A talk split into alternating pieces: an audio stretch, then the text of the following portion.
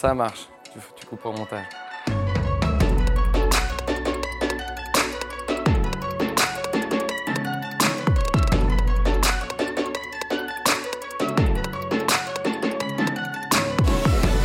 Vandana Shiva, parce que c'est c'est- une femme extraordinaire qui se bat euh, pour les paysans depuis plusieurs décennies euh, à travers le monde. On devrait plus l'écouter. Il y a 90% de nos terres qui sont mortes en France et euh, il faut les faire revivre, cette terre-là. C'est une des personnes qui m'a appris ce genre de choses.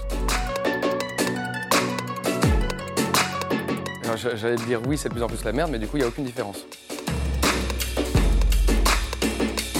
La démission du lot, même si je te l'accorde, l'actu n'est pas très fraîche.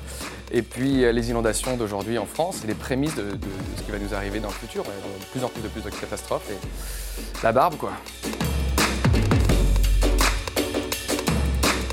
Thinkerview, euh, qui est une chaîne, euh, c'est ma chaîne préférée en tout cas.